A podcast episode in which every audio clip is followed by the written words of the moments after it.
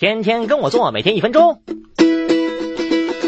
我表弟怀疑自己得了颈椎病，去看医生，医生告诉他没事，但给了几点建议：一、冬天颈部肌肉的血液循环会变慢，会导致局部发生肿胀，最好带一条围巾来保暖。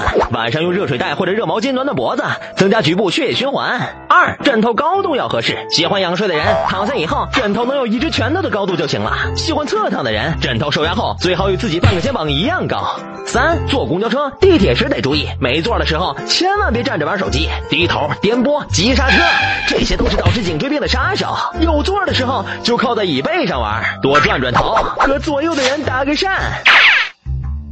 四，在电脑前办公时，身体微微后仰，保证屏幕略低于视平线。长时间保持一个姿势后，站起来转动几下脖子。空闲下来的时候，尽量多走动。没事去隔壁部门串个门，既能预防颈椎病，还能看美女。